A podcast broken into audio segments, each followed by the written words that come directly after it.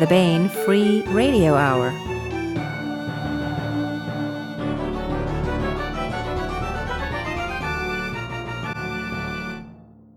On the podcast, a voice from the past and big savings on Dave Butler ebooks. Plus, we continue our ongoing audiobook serialization of Timothy Zahn's Cobra. All right now.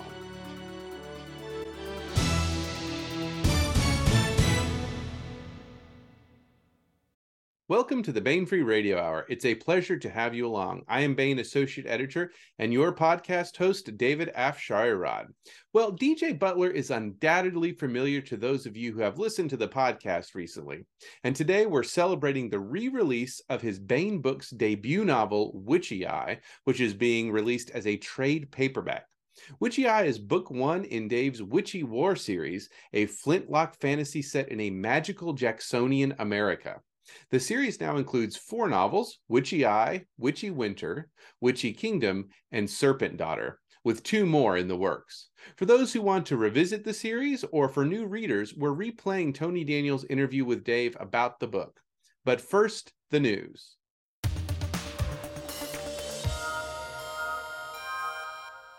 This month marks the release of not one, but two DJ Butler books. As we said, we are bringing Witchy Eye back into print as a trade paperback. And also March marks the release of Butler's latest novel, Time Trials, which was co-written by M.A. Rothman.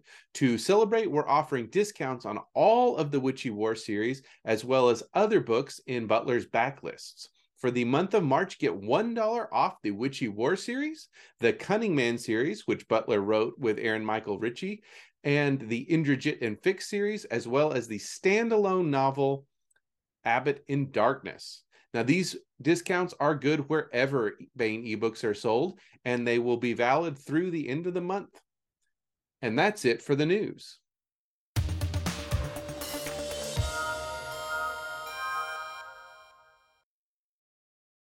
want to welcome DJ Butler to the podcast. Hello, Dave. Hey, Tony. DJ Butler, Dave Butler, grew up in swamps, deserts, and mountains. After messing around for years with the practice of law, he finally got serious and turned to his lifelong passion of storytelling. He now writes adventure stories for readers of all ages, plays guitar, and spends as much time as he can with his family. He's the author of City of the Saints, Rock Band Fights Evil, Space Eldritch, which is very hard to say, and Cretcheling, all from Wordfire Press, and now from Bane Books and at booksellers everywhere, new historical fantasy novel, Witchy Eye. So, Dave, Witchy Eye is not exactly a debut since you've written a few books for Wordfire, but it is a pretty stunning piece of work from a newer novelist, I must say. It's getting some rave reviews, too. Publishers Weekly gave it a starred review, and Larry Correa gave you a great author's review, which we've quoted on the Dust Jacket, by the way, of course. He called it impressive creativity and depth. I guess he was talking about the book and you.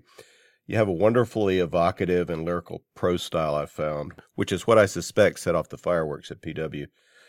Tell us a little bit about how you came to writing fiction. So what's the DJ Butler creation myth? Yeah, that's a good question. So I think...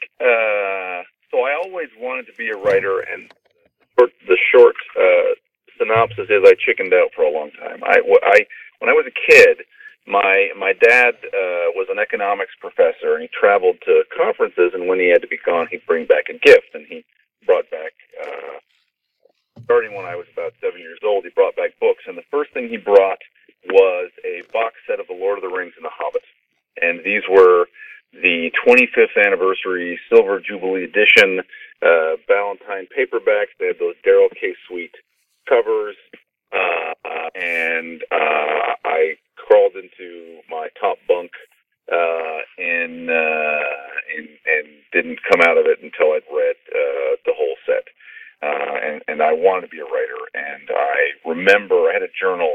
And I, instead of writing what happened in my day in the journal, I'd write bits of things that I thought writers were supposed to write, starting with the back cover copy, which is I assumed how you would do it. So, you know, yeah. I remember writing, descriptions of a book or one one or two word teaser, to 1 or 2 sentence teaser paragraphs that were supposed to entice the reader in this book I hadn't yet written. So I was an avid reader, especially fantasy. For a long time, I was trying to find Tolkien again. I think probably that's not true just me, but a lot of people, writers as well as readers, trying to capture the magic of reading Lord of the Rings for the first time.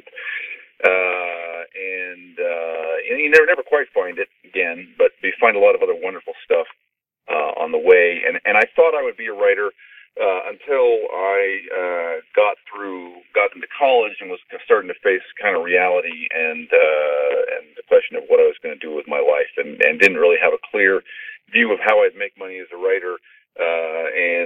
So I went to law school, and so I spent 13 years practicing law, and always kept my hand in writing stuff in shorter form, so not short stories, but I wrote a lot of songs, which, by the way, I think shows up in Witchy Eye. There are half a dozen original songs in the book, along with other kind of musical content. And there's some cool lyrics, just like Tolkien. Yeah, well, Tolkien remains a huge influence. Now, I'm going to do something Tolkien never did, which is, I'm currently doing. I am recording Witchy Eye, the album. I have a home studio, and those songs are not just lyrics. They're fully realized compositions with melody and chord structure. And so sometime later this year, I already got the cover artist, Dan Dos Santos' permission. I'll release a CD on Amazon. Oh, very cool. We will definitely play some of those cuts here on the podcast if you want us to as well. Oh, I would love to. I will send you CDs. But that's all I did for a lot of time, a lot of years. And then in 2010, a wonderful thing happened, which was I got fired.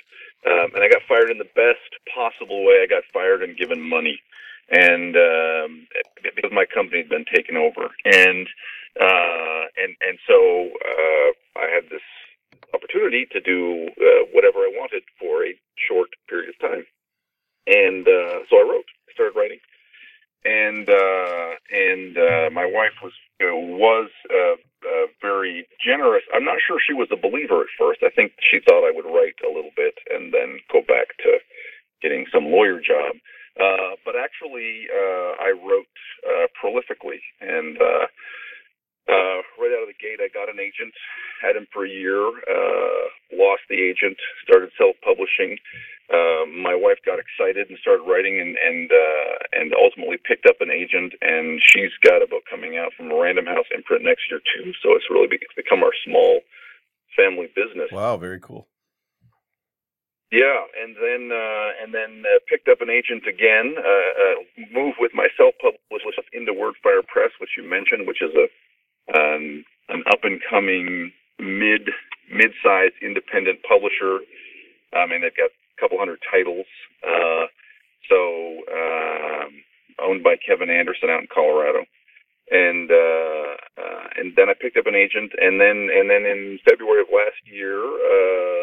Tony Weisskopf made an offer on Witchy Eye, which is very exciting. I like all the things I've written, and you got to be careful, right? It's like your kids. You don't want to tell your kids which one is the favorite. That's never a good idea. But in some real ways, Witchy Eye is sort of the song of my heart. It really is the thing that I wrote. That is in some ways pretty distinctively me, pretty different, and I am very, very excited to see it finally coming into print. Yeah, well, let's Witchy Eye. It's really accomplished full novel. Definitely part of a tradition as well. I don't know if this is also part of your tradition as well as Tolkien. I'm talking about folk magic from America. Whether it's British or Celtic or Scandinavian, but a lot of times Scott-Irish, and basing sort of a magical America, either in the past or present on it. I think about Manly Wade Wellman's Silver John stories, which I love, and David Drake's tribute to Wellman, such as Old Nathan or Orson Scott Card with his Alvin the Maker books. And there's just, I mean, there's a lot of others. Are any of these influences on you? Tell us more about the inspiration for Witchy Eye in particular, as you've alluded to here, if you would. Yeah. So those are both bullseyes, actually. And let me give you some more. So I love the Silver John, the balladeer story. Those are fantastic. And I'm not sure when I read the first ones, but it was, you know, that is absolutely part of my palate. And part of the background to Witchy Eye. I love Alvin the Maker's, the Alvin the Maker stories. They're a little more kind of small fantasy, but in terms of their setting, they're probably the closest thing out there to Witchy Eye. Witchy Eye is more epic, and there are some other differences we can talk about. But so in terms of other stuff, though, let me throw in a few more things in there. So I. About 2011, when I was getting ready to write my next project, I was looking at a few books at the same time. So I was reading to my kids the Brothers Grimm fairy tales. Mm-hmm. And at the same time, I can't remember which one, but I was reading a history of the 30 Years' War in kind of early modern Germany. And it's sort of silly to make this realization this late, but you know, I sort of connected those two pieces and said, oh, you know, this isn't the Brothers Grimm setting, the settings in which you have both princesses and also lords mayor, right, aldermen and town council, but also an emperor. Like that's early modern Germany. And I sort of made that click and I thought, you know, I'd really love to write something in this setting. So much fantasy tends to be medieval or now urban. I'd like to write something in kind of a pre-modern Germany. Now, at about that time, I started reading a piece of history, a classic work called Albion's Seed by David Hackett Fisher. Oh, sure.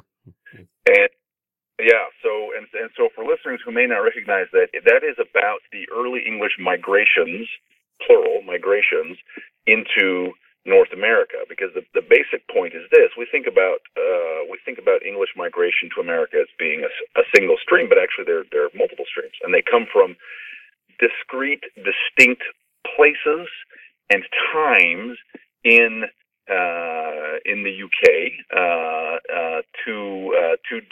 to discrete, distinct places and times in America, and you can see the persistent influence of these migrations. So he talks about four, and I think the order of treatment is the first one is the Puritans, the Yankees, the Roundheads who are a persecuted religious minority in England, and so they flee mostly from the southeast of England, from Essex and Kent to Massachusetts Bay, and they bring with them a distinctive set of dress and architectural customs and ways of eating and ideas about liberty and how and why do we marry and what is our religious practice and all this stuff. They are a culture. They're not just English. They're a distinctive culture. Well, then you get the Civil War. Puritan Cromwell riot rises to power. The Puritans are suddenly welcome in England. So some of them go back, but who comes out from southwest England, from Alfred's old Kingdom of Wessex, right? Are royalists who have now lost, and the Massachusetts Bay is full of Roundheads, so they come to the Chesapeake, and so you get this Cavalier migration, who eat and dress and worship and think differently. And then you've got you get a Quaker migration that comes from kind of central North England and has strong Scandinavian roots, the old Danelaw populations, and they come into up the Delaware River and into, you know, sort of Delaware, New Jersey, Pennsylvania. And then finally the Appalachians, right? And he uses the term North British borderers, although sometimes Scots-Irish is a common term, but people who are a border people who live on the border of England and Scotland, where for some crazy length of time, like 600 years, every single king but one on both sides of the border invaded across their land, right? So they're a population whose culture is shaped by that dominant fact, and they come and they find America basically occupied. Well, everyone found America basically occupied, but I mean occupied by the Europeans. And so they keep going, and they walk past the planters and the Yankees, and they end up hitting the Appalachian Mountains and settling there. So sorry, that's a lot of background. But the point is, I read this book and I thought, this is a piece that is missing. What I want to do is tell a story in a setting that is America, but it's America as the Holy Roman Empire. It's America where we can still see these discrete cultures, where we can treat these different cultures like we would treat a fantasy race in an epic fantasy novel. We can explore them and learn about their different names, their different worldviews, and their habits, and their old hatreds and their obsessions, and an America that is organized with empire, an America where you can have on the one hand aldermen and mayors and burghers, and on the other hand dukes and landgraves, and so on.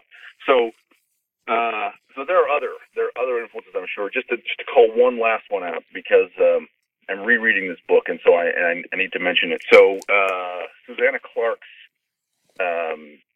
Jonathan Strange and Mr. Norrell is a standalone novel. I think she's working on a sequel. The first one took 10 years, so we'll see when the sequel comes out.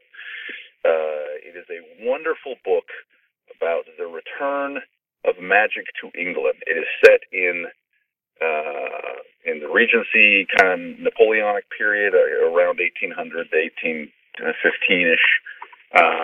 And it is very English, and it is tied up in English ideas about fairies, and ask questions like, what is England and what is an Englishman, as well as what is English magic like?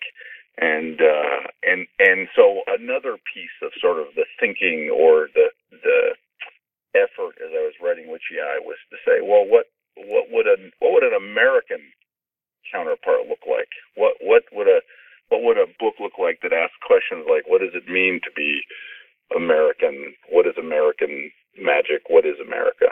So I don't want to be theme heavy in writing, but that's a piece that was in my heart. That was writing the story. Yeah,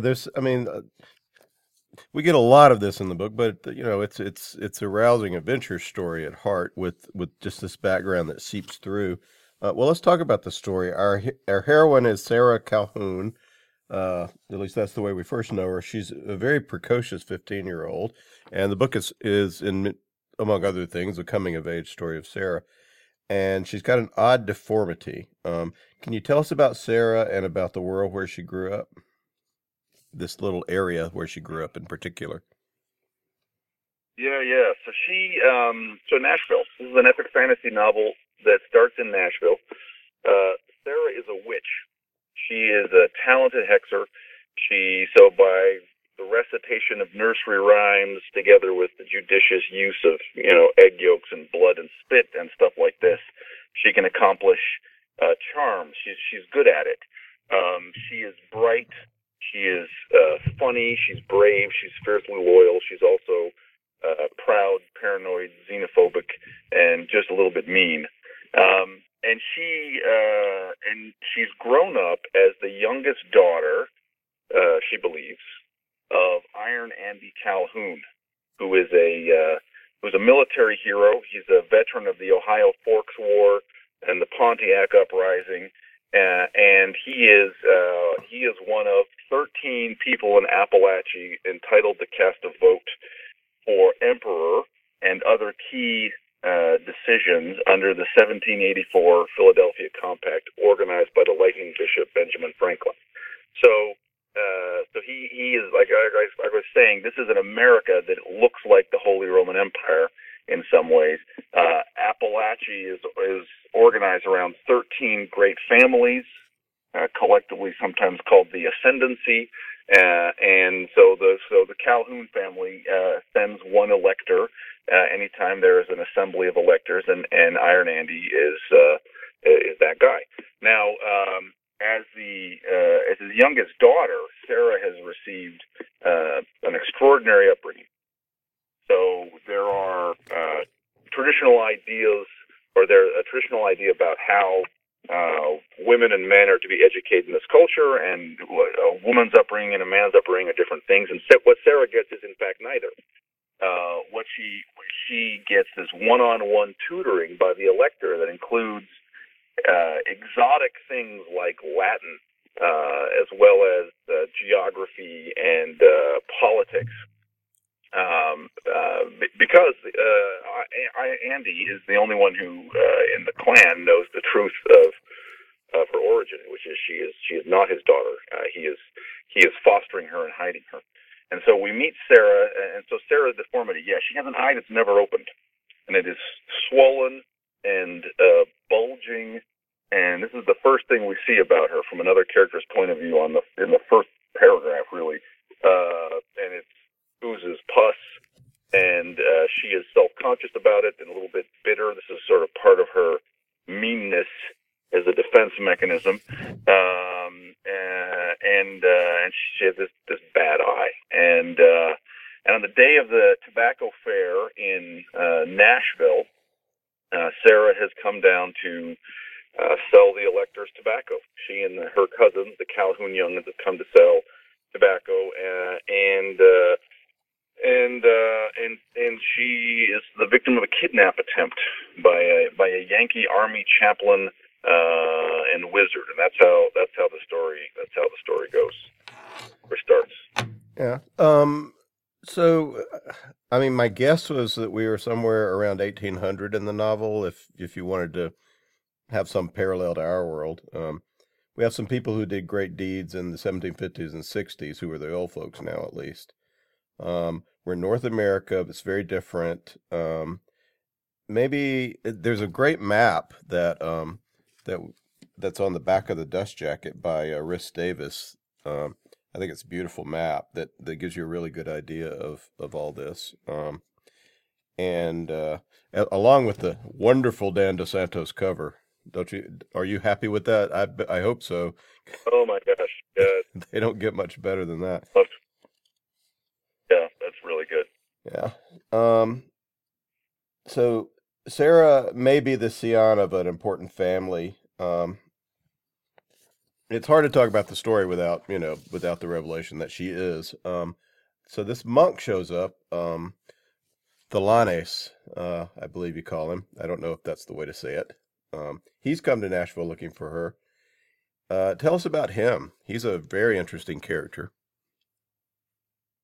Yeah, so he is. A lot of the action that's in this book is driven by a former generation. So Sarah is, and you're right. I want to minimize the spoilers. There will be some. So it turns out Sarah is not the daughter of Iron Andy Calhoun.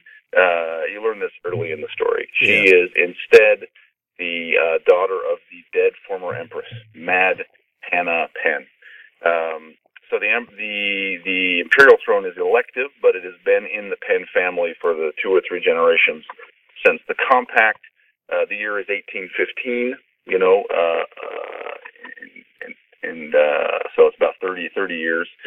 That the compact's been in force, as they were generally influential leaders as essentially the wealthiest people and the biggest landowner for, a century and a half before the compact.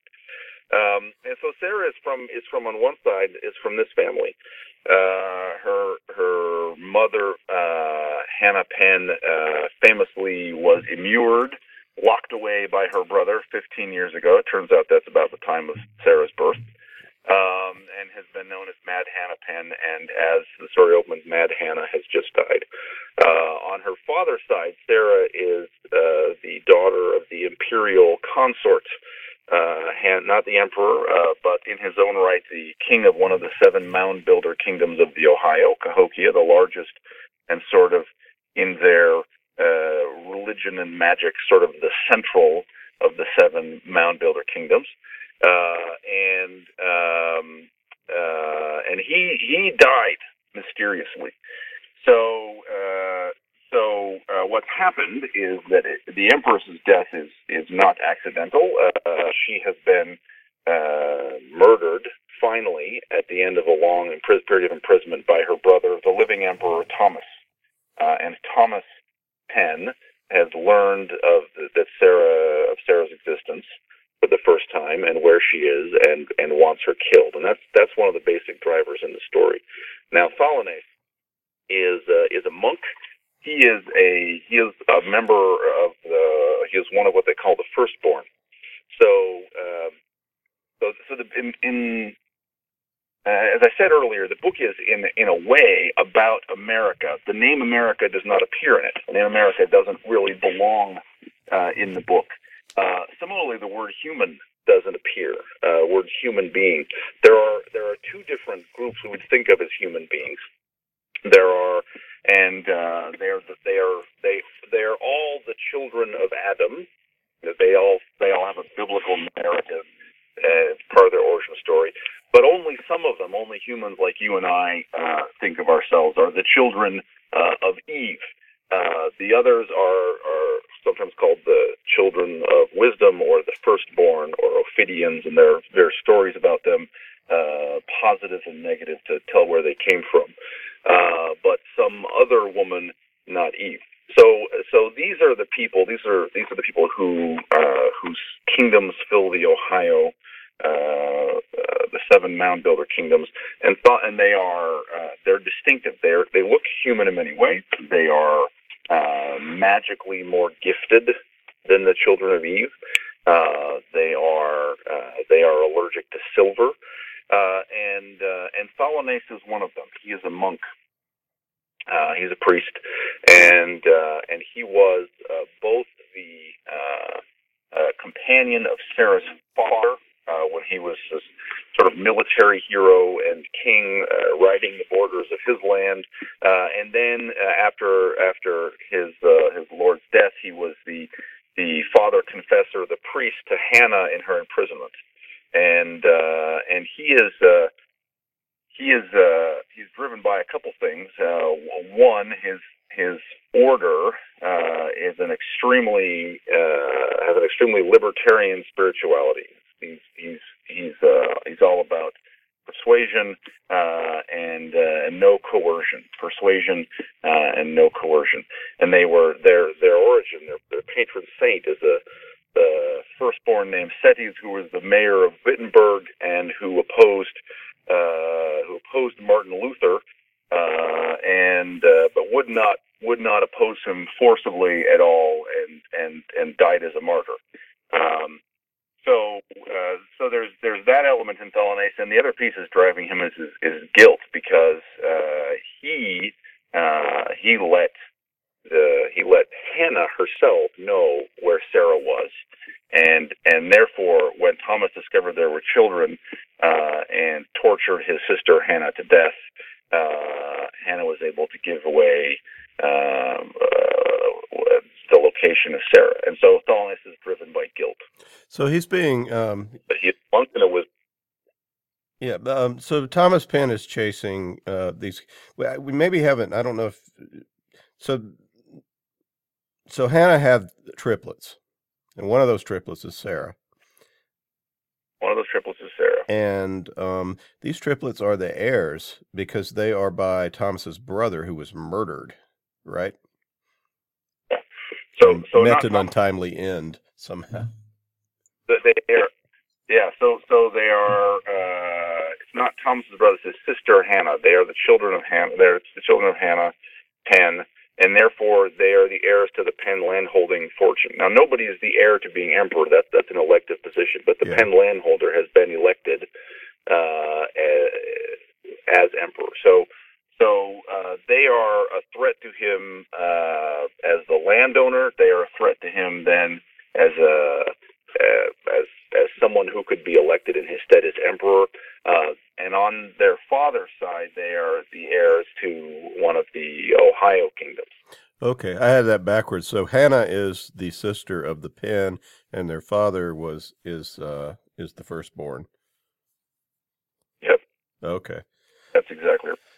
All right, and Sarah is half firstborn, and the firstborn are rather like elves in some way, I would say, correct?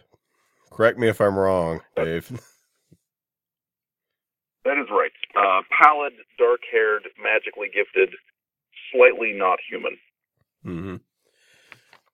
So, well, this sets up sort of, this sets up the bad guy, or one of the several bad guys who are after Sarah, and explain a bit about the bad guys. Angleton, the Reverend Angleton, is a piece of work, isn't he? He's quite willing to torture and maim if he's doing the Lord's work. Yep. Yep, that's right. I don't use the word Puritan. One of the sort of features of the story is that there has been no Reformation. Martin Luther was not about Reformation. His political controversies actually relate to the firstborn and to political power. So there's been no Reformation, and in fact, and this is not explicit in Witchy Eye, but it is in one of the sequels, the papacy, in fact, has fallen out of existence because the Borgia Pope turned Turk to save his life, converted to Islam, and the papacy ended. So you've got a sort of conciliar model of Christianity. So he's not a Puritan, but he is a parson. He is a preacher. He is an army chaplain, and he's been Thomas's companion, the Emperor Thomas's companion, from their school days. And he is haunted. He is absolutely driven. Well, he's got two big drivers. One of them is loyalty to Thomas, who, when his Ezekiel Angleton's fiance died in a carriage accident young, Thomas saved Ezekiel from ruin. Forced Harvard to give him another shot, and ultimately placed him in the Martinite order where he is. So he's very loyal to Thomas. He's also really driven by a fear of an obsession with death, again dating to the death of Lucy, his betrothed. And he sees the world very black and white. And he is absolutely willing to kidnap and commit acts of violence if he believes that he is doing it for the right reasons. Now, one of the things that starts to happen to him over the book is he starts to be forced into situations that make him uncomfortable and question or he's forced to do things that he would have seen as black, including. Become aligned with one of the other bad guys that we haven't really mentioned yet, or only in passing. So one of the villains of the piece is the necromancer Oliver Cromwell, and I love Tony. I love playing with history. Well, Cromwell would seem to be a very long-lived Oliver Cromwell. Then I guess because he's a necromancer. Yeah. So in real history, a fierce wind blew the day Cromwell died, called the Death Wind, and in this world, Cromwell in fact transcended death. And Cromwell, we get some insight into Cromwell's views later, but Cromwell sees himself as. Not as the villain, not as the necromancer. He sees himself as the hero. His plan is to liberate the children of Eve from death, and so he is manipulating Thomas. He is manipulating Ezekiel Angleton. He sends undead and other kinds of magical servants after Sarah, and I was going to ask you about the our wraiths and nasties a little later, but tell us about some of them, like the mockers and the lazars. Ooh, scary. Yeah. So the mockers are so this is part of Cromwell's sorcery. Cromwell in his taking over of England in his lifetime, before he is defeated by John Churchill and driven out of England, part of his forces are not human. They're sort of in the nature of mechanical things.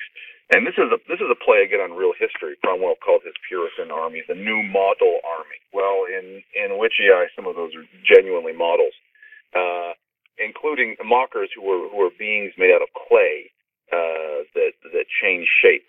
The lazars are an undead.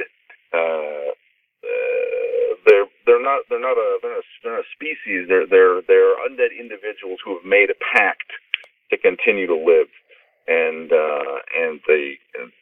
the sort of leaders of this band of lazars who come after Sarah later in the book include Robert Hooke, who was Cromwell's sorcerer sidekick, and Black Tom Fairfax.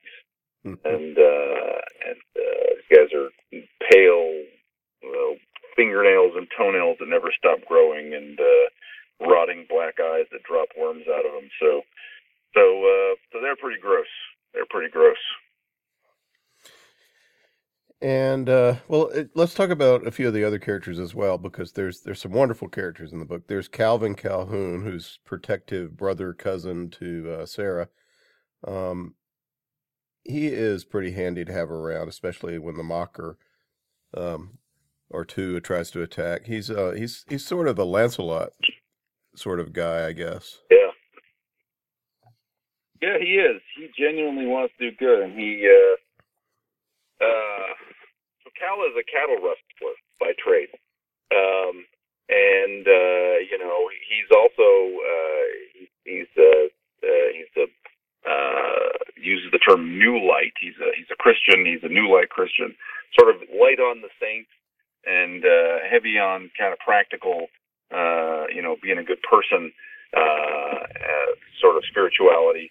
And Cal is genuinely a good guy. Now Calvin, though he can rope, he can start a fire, he can track, he can hunt.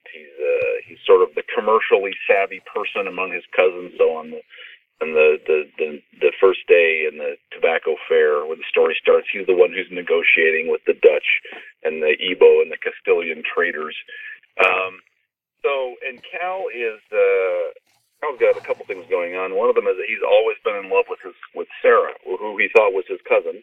And he felt conflicted about that. And so for him, the news that she is not his cousin is a wonderful release. He tries a couple times to sort of press his suit and can't for various reasons. And so he's this guy who is in love and is taking care of, will do his best to protect Sarah and take her where she needs to go, because he loves her and because that's the right thing to do, even though it is essentially all self-sacrificing. But yeah, there are a few. It's just fantasy, so you can write a few unabashedly good people into these stories, and he is one of them. He's not perfect, but he is unironic and wants to do good and is in love. Yeah, he's fun, and we can always feel that he's watching over Sarah. And there's Bad Bill, another character, Sir William Johnston Lee, who's sort of he's a bit of comic relief, even though it's kind of a dark comic relief, and he's sort of a tragic comic figure in general, isn't he? Yeah. So Bill is a cavalier with a capital C, meaning he's part of that aristocracy of the Chesapeake. And he is a military man, and he fought against New Spain with Sarah's father, and in fact was the head of his bodyguard unit, the Imperial Lighthouse Dragoons, called the Philadelphia Blues. And so Bill is a gunman and sort of an aristocrat, and he has some definite weaknesses, including foreign language.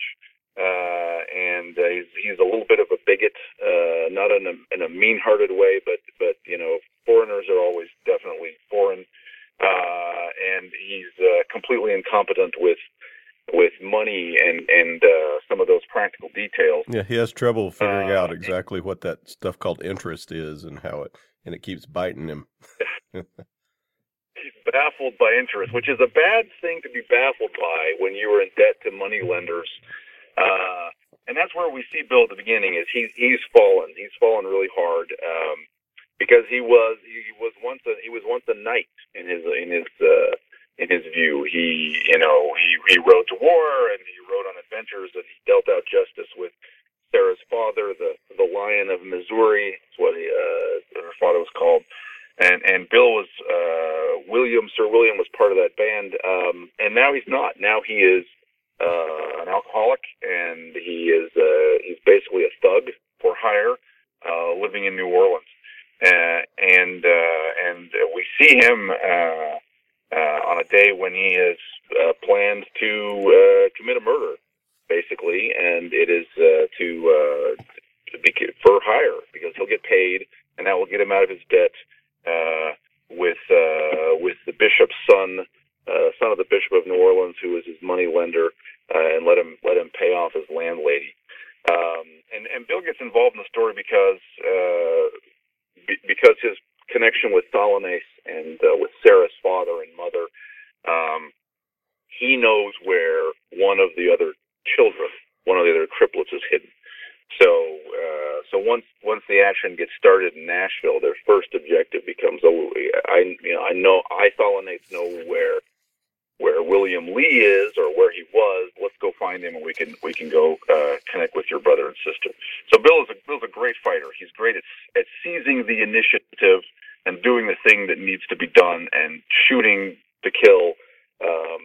But he's fun to write because he often misses the nuance of people and culture and language around him. He is a fun character, but he's also the purpose of the quest that Thalanes and Sarah and Cal are on. And this is a coming-of-age novel for Sarah, and like I said, even though there's a lot of, just fighting and good adventure as well, but there's even a Huck Finn-like trip down the Mississippi, and Sarah's encounter with the Mississippi kind of marks her transformation from a simple country girl in a way to what she's going to become. I guess tell us a little bit about this journey that Sarah's taking on the inside and the outside. Yeah. So Sarah's journey is going to take her into places she does not expect. One of the other major actors in the book is a god. Is in fact the god of the Ohio and the Mississippi rivers, and it's a god who has an ecology that is sort of reminiscent of sort of your Horus, Osiris, or Dyad, or something out of India.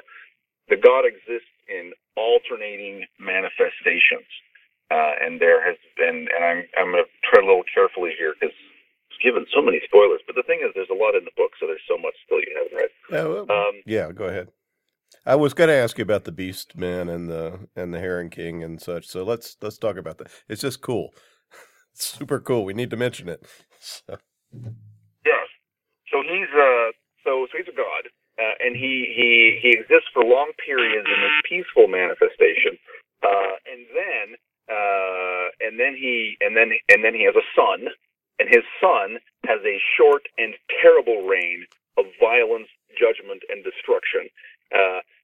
At the same time driven to reproduce again so that his son can return as the peaceful manifestation. So it's one God, but it exists in alternating kind of father-son.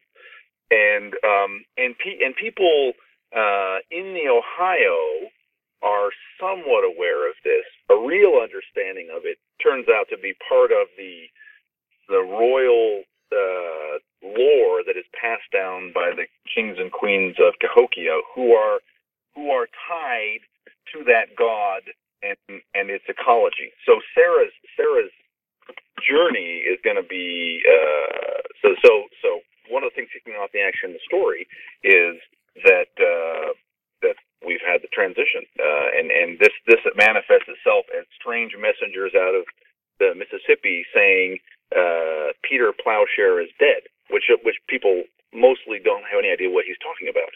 What they're talking about. Well, what it means is the peaceful manifestation is over, and great destruction is coming. So Sarah's path will ultimately intertwine inextricably with that god who mostly rules the Mississippi River and the Ohio. The Missouri is this sort of magical, fecund but also mutating wilderness, which it and the great green wood around it generate. Still have American megafauna, although we don't see them. They're obliquely referred to a bit in Book 1. We'll see them in Book 2 a little, but also generate the beast kind, who are part human, part animal, but not in any predictable way. And no two beast kind look alike. The two that we see most closely in Book 1, one of them has a turtle's head. One of them is basically a turtle walking on its hind legs. The other is a beautiful woman who has the bill of a duck on the front of her face. So the Heron King. The Heron King is this god, and his built-in drive to destroy everything and then procreate against his will, because he doesn't actually want to be replaced by his peaceful son/self, is also one of the movers in the story. Yeah, and the question of the story is, how's Sarah going to deal with all this? And she's finding out that she's being chased by horrors, and she's the possessor of amazing magical talents, if only she can harness them. And it's just great stuff, great epic fantasy stuff. So what are you working on at the moment, Dave? Will we see more novels set in, I hope we see more set in the Witchy Eye universe, because this is, although it's a clear, complete novel in itself, with some real resolution, it's also, obviously there can be more going on afterwards. Yeah, this is I'm writing Book 2. As of now, I've got a little more than half of Book 2 written, and Book 2 follows Sarah into the Ohio. We see the firstborn more. We learn more about this kind of magical / sacred ecology of the gods that she is tied to. At the same time, we see more of the other siblings, one of whom has been kept hidden by a Catalan pirate in the Gulf, and the other one is living as a sort of a despised orphan figure in the home of an insane, the Earl of Johnsland, who is North Carolina, actually, who's mad, and mad for reasons that tie back to some of Bill's actions, and the earlier history of some of the other characters. We also get to see more of the cultures that compose this non-America America. More of the Ohio Germans. We get to spend some time with an Algonquin character that I like quite a bit. Yeah, so that's very exciting. That's next. I would like, and by the way, there is a, I should say this, there is a prequel story up on Bane's website right now, and that's a prequel short story. Yeah, it's the way you get to it is at the moment it's on the Bane.com front page, and it links from there. After it goes down, it will be in the free ebook download. You can get at Bane eBooks. Free short stories 2017, and that will be up perpetually. You'll always be able to get that. It's De Britannici. Is that how you say it, or is it? That's the title. De Britannici. De Britannici. British Gods. Aha. Uh-huh. Yeah. And that is that's another historical joke. I'm like Bob Dylan. Like, not to flatter myself, but to understand Bob Dylan, you have to realize he's joking all the time. And I'm also telling sort of little historical and cultural jokes repeatedly, and they're buried. I'll point out a couple. So De Britannici is a prequel story. It is about John Churchill. John Churchill in real life was one of the great antagonists of Louis XIV, the Sun King. He led the United Forces of England and the Netherlands and other non-France powers, and basically prevented France from entirely taking over Europe. He was, I think, essentially undefeated in the field for a decade. This caused him to be made the Duke of Marlborough, and he built the Blenheim Palace. He is the ancestor of Winston Churchill. So in the Witchy Eye universe, he is not the great antagonist of Louis XIV, but the great antagonist of Oliver Cromwell. He is the guy who rebels against Cromwell's eternal republic and saves England with a question mark, because part of this short story is about one of the hard choices he makes to prevent England from being destroyed, to save his forces from one of the necromancer spells, and it involves rejecting Christianity. So just one of the little jokes. I'll give away one of my own little jokes. Okay, in real life, John Churchill's father, Winston Churchill, the first Winston Churchill, wrote a book. He was a cavalier. And so he was during the Civil War in England. He was out of favor, and then King Charles II came back, and like lots of other cavaliers who had been out of favor, he did things to try to impress Charles II and get in favor at court. And he wrote a book, and the book was a book of heraldry, and the book was called De Britannici. That was in real life the name of the book written by John Churchill's father, which means something like august British men, something like that. Okay, so in the Witchy Eye universe, instead he wrote a book called De Britannici, which is British Gods, and this volume is in the story and is part of the inspiration for his son John making then the decision to return to the fold of Woden and Wayland Smith and Herne the Hunter to stop the necromancer. So I love that story. I'm thrilled it's up on Bane website, and I would love to write more of that period, including others. So I'm hopeful. We'll see how the launch goes, but I would love to write many, many, many stories in the setting. Yeah. It's a really, really cool story. And even though you have to maybe go out in the weeds a little bit to get the pun there, the play on words, but it's really cool. What's so great about Witchy Eye and the story is the ability to read them on just a fun adventure level, and then to just get into the background when you feel like it, and the richness of the world. It's just it's impressive on a lot of levels, and just very fun and very entertaining. The book is Witchy Eye by DJ Butler, which is at booksellers everywhere now. You can get it, folks. Dave, thank you very much for being with us. Thank you, Tony. I had a great time. I appreciate you inviting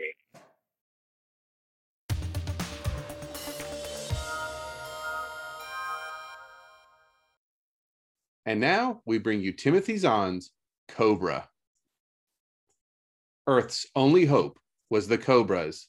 The colony worlds Adirondack and Silvern fell to the troughed forces almost without a struggle. Outnumbered and on the defensive, Earth made a desperate decision. It would attack the aliens not from space, but on the ground, with forces the troughs did not even suspect. Thus were created the Cobras, a guerrilla force whose weapons were surgically implanted, invisible to the unsuspecting eye, yet undeniably deadly. But power brings temptation, and not all the Cobras could be trusted to fight for Earth alone. Johnny Moreau would learn the uses and abuses of his special abilities and what it truly meant to be a Cobra. It was quickly clear that whether he'd intended such a result or not, Zhu had given Johnny the best opening he could possibly have come up with. The other syndics listened closely, even raptly, as Johnny described in detail the Cobra's battle with the Gantua the previous afternoon. He hadn't had that kind of attention in weeks, and if it emphasized how much Aventine needed Cobra power, it surely also reminded them that Cobra goodwill and cooperation were equally vital. It was, he decided, a fair psychological trade-off. The important question, of course, he said when he'd finished, is what could cause a Gantua to behave like that? As of late yesterday evening, we have the answer. He paused, flicking a glance at Darl. The Comité was as attentive as the others, but if he saw his scheme unraveling, his expression gave no hint of it. It appears, Johnny continued, that the Gantua was deliberately drugged with a hallucinogenic chemical sprayed directly on its food supply. He paused again, but the dramatic outburst he'd half expected never materialized. "That's ridiculous," Jor Hemner spoke up into the silence. "Why would anyone do something like that?" Johnny took a deep breath. This was it.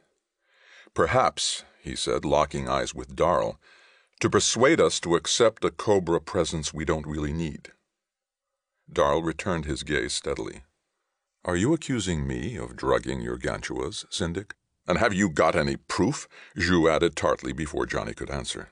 "Because you damn well better not be even suggesting Comité Darl has any connection with this unless you do." "The proof is on his ship," Johnny wanted to say. But until and unless Jamie contacted him, he didn't dare invite any scrutiny in that direction. "I'm not accusing anyone specifically, gentlemen," he said, shifting his attention between Zhu and Darl. "But since it seems obvious a crime has been committed, and since it's unarguable that the drugged Gantua's existence had at least an indirect effect on yesterday's vote, I would like to suggest the vote be rescinded and a new vote not be taken until all the facts are in on this case." "What other facts do you expect to find?" an older syndic put in. "Or should I say hope to find? It seems to me you've got nothing but a soap bubble of—" "Gentlemen." Darl's voice was quiet, but there was an edge to it that cut off the syndic in mid-sentence. "If I may make a suggestion, it seems to me you're putting too much emphasis on guarding my honor and too little on solving the genuine mystery Syndic Moreau's uncovered. If there is indeed clandestine activity underway, it must be stopped, no matter who is involved. If, on the other hand, what we have here is a purely natural phenomenon, you should similarly learn all that you can about it, and as quickly as possible." "Natural phenomenon?" Johnny snorted. "If the Comité will excuse my skepticism—" "Skepticism is a natural part of science," Darl interrupted him calmly.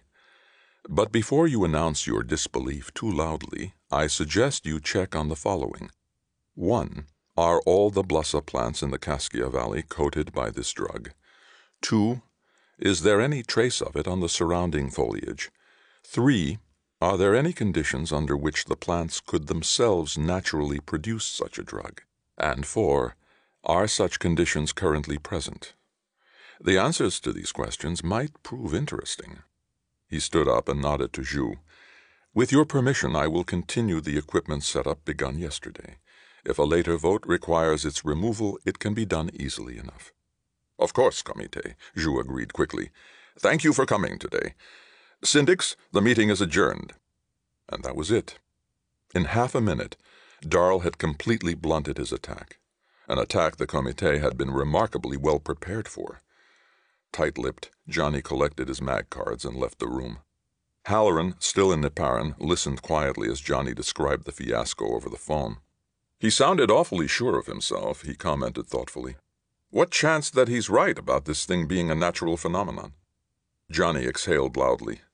It's hard to imagine him going that far out on a purely speculative limb, he admitted. But if that's what's happening, how come he knew about it and we didn't? Halloran shrugged. You've been sending samples and data back to Asgard for a long time, and they've got far better test and computer simulation equipment than you'll ever see here. Or maybe it was something even simpler. Maybe some of the live plants got dehydrated during the trip. Dehydrated? So you think it's the drought? I don't know what other condition he could be referring to. It's the only environmental factor that's new to you. Johnny gnawed the inside of his cheek. The drought. All right, then. If that's the problem, we'll just have to eliminate it. Halloran cocked an eyebrow. You know a rainmaker who specializes in getting clouds over mountains? Actually, I can do better than that. Hang on. He pressed the lock key on the phone and got a connection to Rankin. Chris answered, the screen splitting to include her image. Hi, hon, he greeted her. Is Gwen there? Hi, Johnny. Callie? Yes, she's in the kitchen. Gwen? A moment later, Gwen's face replaced Chris's. Hi, guys, what's up? Your vacation, Johnny told her. I've got a little job for you and Callie. Describing what he had in mind took only a few minutes, and it turned out to be the easy part. Johnny, that's crazy, Gwen told him flatly. Do you have any idea of what you're asking? Syndic Hemner will be furious if he catches them, Chris put in from off camera. Why, Johnny countered. They're both supposed to be in his district, remember? But under his authority, not yours, Halloran said. So you leave your field phones off and plead ignorance. Johnny shrugged. What's he going to do? Bust me back to C5? Probably have you arrested and sent to the Palatine beachhead, Halloran said bluntly. Especially if it doesn't work. But if it does work, he won't be able to do a thing without looking like a petty legalist, Johnny said. And I have confidence in you two. Well, I don't, Gwen admitted.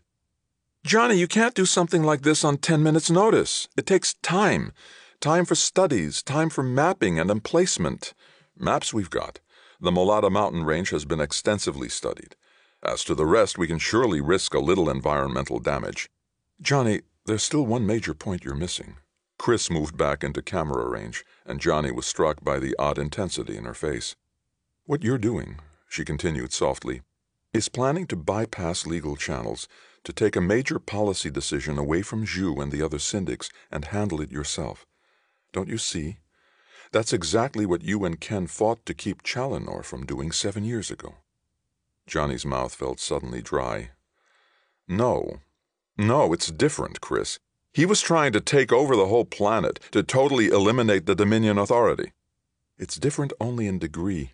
She shook her head minutely. You'll still be setting a precedent that a syndic or a cobra who doesn't like a legal governmental decision can simply ignore it and go his own way. But it's not the same, the words echoed through Johnny's mind. The government's doing something stupid just because an important outsider wants them to.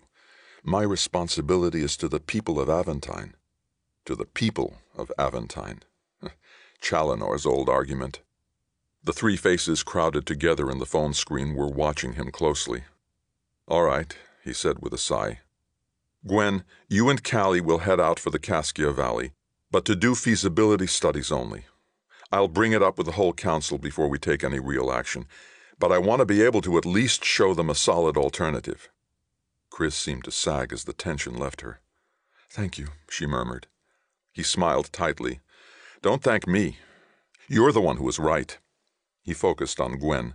Chris will get you in touch with Theron Utu, my assistant, who'll find you an air car and pilot and whatever else you'll need. Check with Chris for anything electronic. If she can't find it, she can probably build it. You can rendezvous with Callie in Neparan and go from there. As for you, Callie, he held up a finger for emphasis. No matter what Theron or Gwen tell you, any equipment you take is replaceable. If you run into a crazed Gantua up there, don't hesitate to grab Gwen and run for it. Got it? Got it. Halloran hesitated.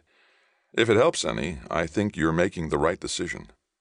Not really, but thanks anyway. Chris? I'll call Theron right away. She nodded, all business now. We can probably have Gwen down to Neparan in 3 hours or less. Good. Well, Keep me posted, everyone, and I'll let you know when you're needed here. And be careful." They all signed off, and for several minutes Johnny just sat there, feeling oddly alone in the quiet office. As if his own career and Jamie's weren't enough, he'd now put Gwen's and Callie's on the target range, too. Could he really be that sure he was right about all this? There wasn't any answer for that. But at the moment, there was something he needed more than answers anyway. Flipping on the phone, he called Darl's ship. "Jamie Moreau," he told the young ensign who answered. "Tell him it's his brother." The other nodded and faded. A minute later, the screen lit up with Jamie's image. "Yes, Johnny," he said. His voice was casually friendly, but there was an edge of wariness to his expression. "I'd like to get together with you later," Johnny said. "Dinner tonight, maybe, whenever you get off duty?" The wariness deepened. "Well, no inquisitions, no favors, no politics," Johnny promised. "I'd just like to be with family for a while, if you've got the time." Jamie smiled faintly, the tension easing from his face. "There's always time for the important stuff," he said quietly.